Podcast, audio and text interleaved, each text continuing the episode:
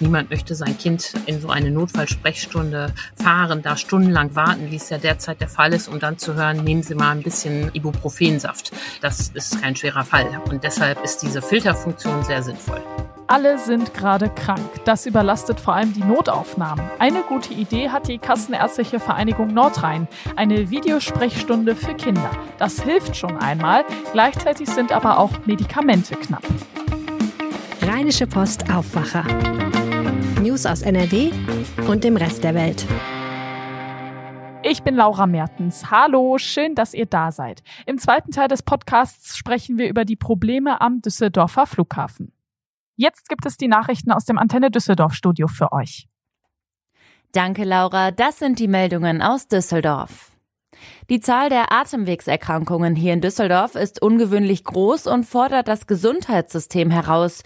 So bietet die Kassenärztliche Vereinigung ab Heiligabend und zwischen den Jahren eine Online-Sprechstunde für erkrankte Kinder und Jugendliche an. Und auch die Apotheken hoffen, dass der Run auf Erkältungsmittel über die Feiertage trotz hoher Infektionszahlen ausbleibt.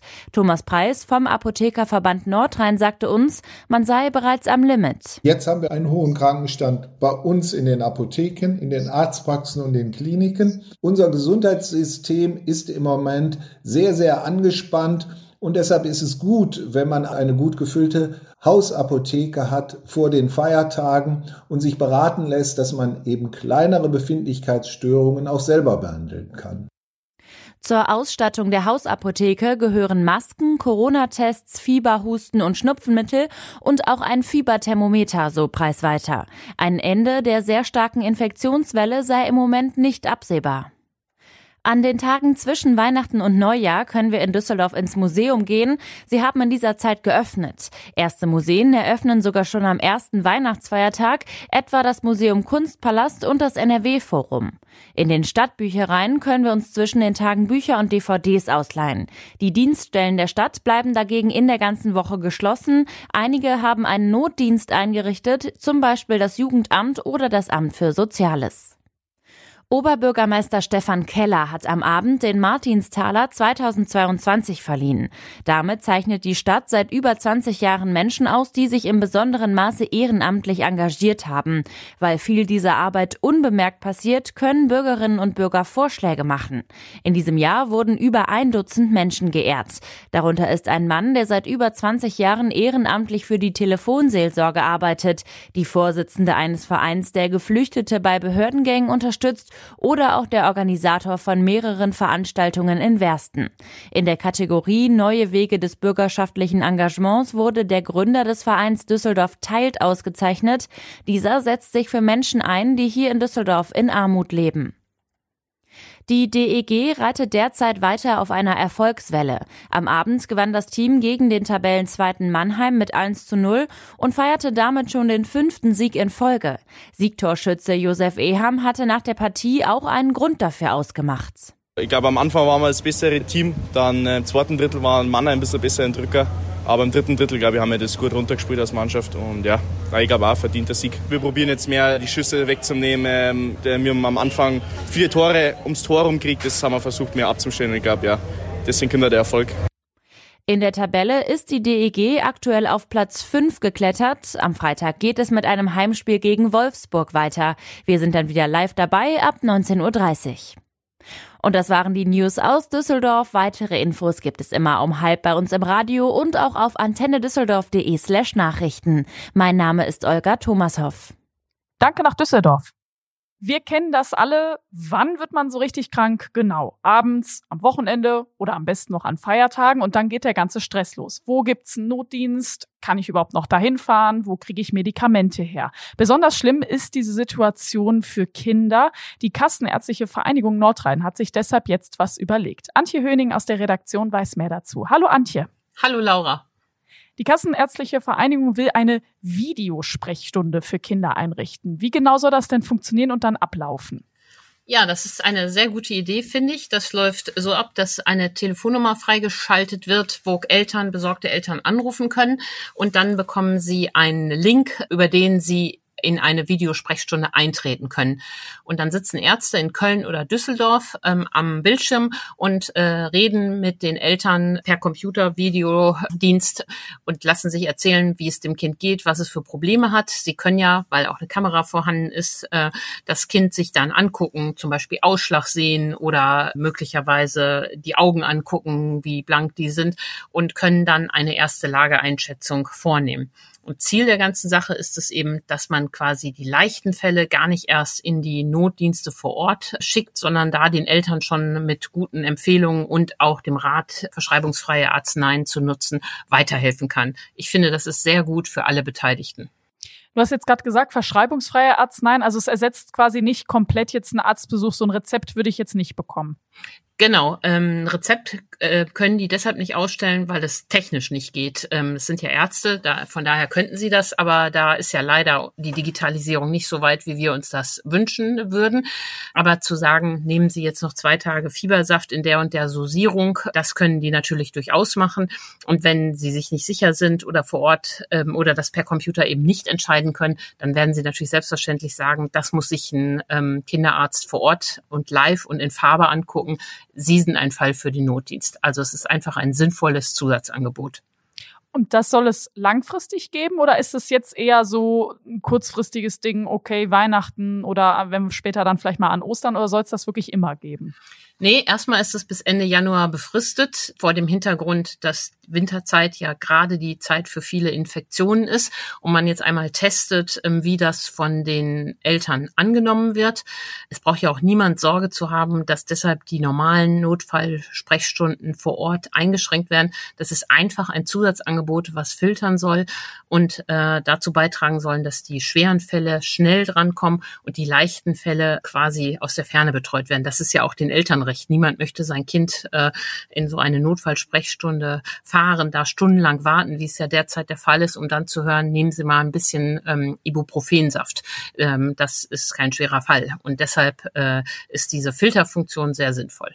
Ja, im Moment ist es ja auch echt krass. Ne? Gefühlt sind alle krank und dann auch lange krank. Ne? Also sei es eine Erkältung, Grippe, Corona, RS-Virus. Viele haben da teilweise echt wochenlang mit zu kämpfen. Und sehr beunruhigend in dieser Lage ist ja, dass gleichzeitig viele Medikamente knapp werden. Welche sind das gerade im Moment? Ja, das ist ja in der Tat verrückt, dass selbst äh, billigste Medikamente wie eben Fiebersaft knapp ist. Also was wohl äh, vor allem fehlt, äh, ist ähm, Ibuprofen oder Paracetamol in Saftform, wie Kinder das ja nun mal nehmen können, die noch keine Tablette schlucken würden. Es äh, fehlten aber ja auch schon Krebsmittel wie Tamoxifen, darüber haben wir auch schon äh, berichtet. Und der Apothekerverband berichtet nun, dass aktuell auch Mittel fehlen, mit denen man Allergiker desensibilisieren kann. Jetzt könnte man denken, was interessieren mich jetzt Allergiker? Aber ähm, wer sich desensibilisieren lassen möchte, muss das im Winter machen und nicht im Sommer, wenn ohnehin viele Allergene in der Luft sind. Und das ist gerade ein Problem, da diese Mittel zu finden und diese in ausreichender Zahl zu liefern. Also an allen Ecken und Enden knirscht es in den Lieferketten bei den Arzneien. Ja, für die Fiebersäfte für Kinder, das ist ja wirklich gerade so das Alarmierendste, hat sich ja Bundesgesundheitsminister Karl Lauterbach was überlegt. Er sagt ja, die Krankenkassen sollen den Herstellern einfach mal mehr Geld bezahlen. 50 Prozent mehr, das ist ja schon echt ein dickes Ding, so als Anreiz. Hilft das denn wirklich in der aktuellen Situation? Ja, das hilft nicht. Das ist Aktionismus, populistischer Aktionismus und löst das strukturelle Problem nicht. Erstmal ein Preisbeispiel. Fiebersaft kostet im Einkauf ein Euro. Jetzt kommen 50 Prozent, wow, drauf, sind äh, 1,50 Euro. Das ändert ja für die äh, Hersteller äh, die Lage nicht grundsätzlich. Das Hauptproblem ist eben, dass bei diesen rezeptfreien Arzneimitteln massiver Wettbewerbsdruck herrscht, dass die derart unter Druck gesetzt werden durch Rabattverträge und dergleichen, dass, dass manche einfach sagen, für uns lohnt sich die Produktion nicht, die fahren ihre Kapazitäten runter. Und wenn dann hohe Nachfrage, wie jetzt außergewöhnlich hohe Nachfrage und möglicherweise Lieferprobleme, sei es in Indien oder China, zusammenkommen, dann haben wir eben eine derartige Fiebersaftkrise. Und das ist mit ähm, ein paar Cent nicht zu lösen. Das muss man strukturell lösen, indem man die Preisgestaltung für diese Generika, für diese rezeptfreien Arzneimittel neu aufsetzt. Für innovative Arzneimittel macht der Staat keine Vorschriften. Da können die Pharmahersteller hier Mondpreise nehmen. Aber bei den Generikern, was ja eigentlich die Basisversorgung für Krankheiten leichterer Art ist, hat man es übertrieben. Da müsste er ansetzen. Stattdessen haut er da jetzt mal einfach, auch ohne mit den Kassen zu sprechen, äh, so eine neue Festbetragsregelung raus. Das ist zwar typisch Lauterbach, aber nicht überzeugend können wir also streichen. Auch die Bundesärztekammer hat sich ja Gedanken wegen der Medikamentenknappheit gemacht. Sie hat einen Medikamentenflohmarkt vorgeschlagen. Was soll das bedeuten? Ja, das war der Ärztepräsident Reinhardt, der das vorgeschlagen hat. Und er hat es gut gemeint. Um die Verteilung ähm, zu sichern, wollte er, dass Leute, die äh, Fiebersaft oder andere Medikamente zu Hause haben und nicht brauchen, die anderen zur Verfügung stellen. Die Apotheker sind da natürlich alarmiert. Es geht dabei nicht darum, dass man sich unter Verwandten oder Nachbarn aushilft. Das, äh, dazu braucht man ja auch keinen Flohmarkt. Das macht man ja schon automatisch, sondern es geht darum, dass man das so institutionalisiert. Und wenn der Ärztepräsident da an so eine Art Ebay für Medizin denkt, dann droht natürlich tatsächlich, dass da ähm, Fälschungen drüber vertrieben werden, weil es ja so schön lohnend ist. Oder dass sich da auch Leute eindecken, ohne da entsprechend nachzufragen. Also da kann ich die Apotheker verstehen, die sagen, Medikamente gehören in die Apotheke und nicht auf den Flohmarkt. Und Thomas Preis, der Chef des Apothekerverbands Nordrhein, gibt dem Ärztepräsidenten dann auch schön einen zurück, indem er sagte, Ärzte behandeln ja auch nicht auf dem Jahrmarkt. Also den Punkt kann ich verstehen. Da gut gemeint, aber nicht zielführend war der Vorschlag. Hm, also auch keine gute Idee. Das heißt ja jetzt im Endeffekt, dass wir irgendwie noch eine Weile damit klarkommen müssen, dass Medikamente knapp sind, während einfach alle krank sind. Ja, genau. Oh, es wird eben ganz schnell Zeit, dass äh, Lauterbach da an diesem grundlegenden ähm, Problem arbeitet, ähm, um das ähm, äh, hinzubekommen, dass Anreize geschaffen werden, dass die Produktion wieder auf die Schultern mehrerer Hersteller verteilt werden. Dann können Ausfälle bei einem Hersteller fallen dann nicht so ins Gewicht. Äh, Lieferkettenprobleme, sei es wegen Transport oder, wie wir es ja oft erlebt haben, Lockdowns in China, können dann nicht mehr so äh, starke Auswirkungen haben. Es ist im Grunde immer das Gleiche nicht alle Eier in einen Korb legen, die Lasten auf viele Schultern verteilen, das sichert eine stabile Versorgung. Und da müssen wir hin zurückkommen. Danke dir, Antje. Vielen Dank, Laura. Wenn euch dieser Podcast gefällt, dann lasst uns doch gern eine gute Bewertung da. Danke. Weiter geht's jetzt mit dem zweiten Teil. Darüber haben wir in den vergangenen Monaten ganz oft gesprochen, der Düsseldorfer Flughafen und seine Pannen. Ich erinnere noch mal kurz dran, ultralange Wartezeiten am Check-in und an den Sicherheitskontrollen, verloren gegangene Koffer. Jetzt stehen wir ja kurz vor den Weihnachtsferien und die vergangenen Wochen waren ja eher ruhig. Da könnte man ja meinen, der Flughafen hätte die viele Zeit genutzt, um die Sachen zu verbessern. Lilly Stegner aus dem NRW-Ressort der Rheinischen Post ist dafür jetzt zu Gast. Hallo Lilly. Hi. Wichtigste Frage. Hat der Flughafen was getan? Nicht wirklich. Wobei man dazu sagen muss, diese ganzen Probleme, die bei den Sicherheitskontrollen der Passagiere in den letzten Wochen und Monaten für Aufsehen erregt haben, die sind ja gar nicht in der Hand des Flughafens. Zuständig ist da aktuell die Bundespolizei, die diese Kontrollen wiederum an Dienstleisterfirmen weitergegeben hat. Das ist am Düsseldorfer Flughafen der ähm, DSW, nennt sich diese Firma, Deutsche Schutz- und Wachdienst. Und äh, die haben eben in den letzten Monaten extrem mit Personalnot zu kämpfen, was zum Teil auch daran liegt, dass sie bisher immer nur Menschen in Teilzeit angestellt haben.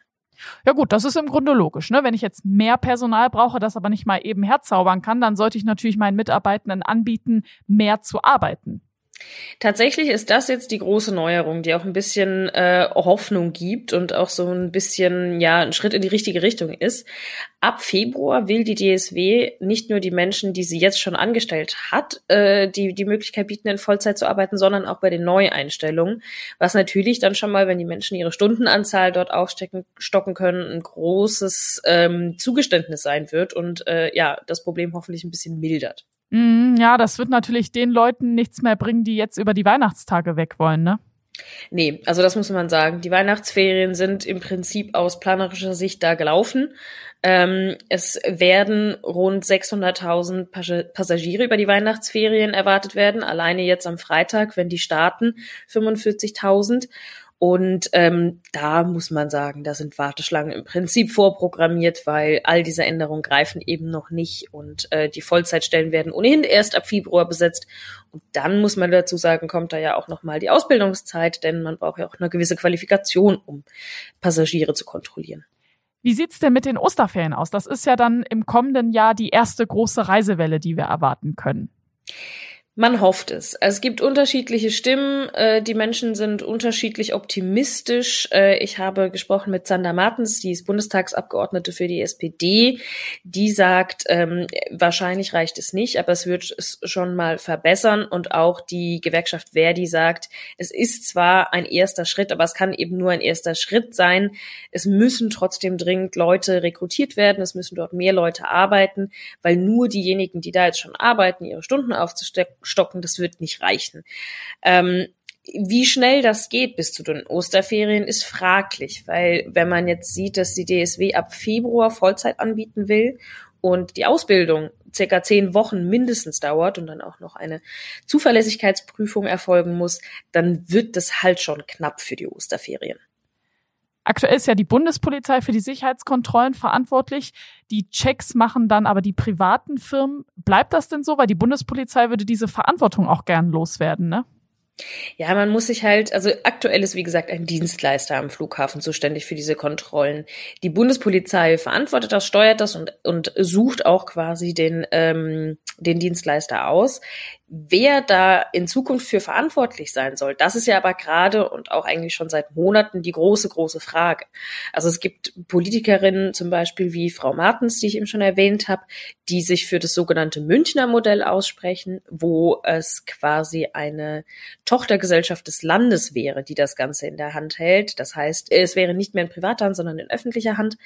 Dann gibt es auch den Flughafen selbst, der sagt, wir würden es gerne selber steuern und regeln. Das hat jetzt gerade der scheidende Flughafenchef bestätigt in einem Interview mit der Redaktion. Da wird, glaube ich, noch einiges passieren, aber das dauert und auch da äh, brauchen wir für die Osterferien keine großen Neuerungen zu hoffen. Infos waren das von Lilly Stegner. Danke. Sehr gerne. Diese Meldungen werden heute noch wichtig. Der NRW-Landtag stimmt heute auf einer Sondersitzung über das sogenannte Sondervermögen Krisenbewältigung ab. Die Landesregierung will dafür Kredite von bis zu 5 Milliarden Euro aufnehmen. Erste Krisenhilfen sollen ab Januar fließen. Bei der Gasexplosion in Duisburg-Mündelheim haben sich vier Menschen verletzt. Der Stadtteil könnte noch heute keine stabile Gasversorgung haben. An einer Baustelle an der B288 war ein Feuer an zwei unterirdischen Gasleitungen ausgebrochen. Alle aktuellen Infos dazu findet ihr jederzeit auf RP Online. In Washington wird heute der Abschlussbericht zum Sturm auf das Kapitol erwartet. Am Montag hatte das Gremium empfohlen, den früheren US-Präsidenten Donald Trump in vier Anklagepunkten strafrechtlich zu verfolgen. Am 6. Januar 2021 hatten Trump-Anhänger das Kapitol angegriffen. Wir schauen jetzt aufs Wetter. Der Tag startet mit vielen Wolken und stellenweise einzelnen Regenschauern. Am Nachmittag bleibt es meist trocken. Dazu Höchstwerte von 6 bis 11 Grad. Morgen wird sehr grau und trüb, zwischendurch auch nasse Phasen bei 9 bis 12 Grad. Und das war der Aufwacher vom Mittwoch, dem 21. Dezember. Ich bin Laura Mertens. Ciao! Mehr Nachrichten aus NRW gibt's jederzeit auf RP Online. rp-online.de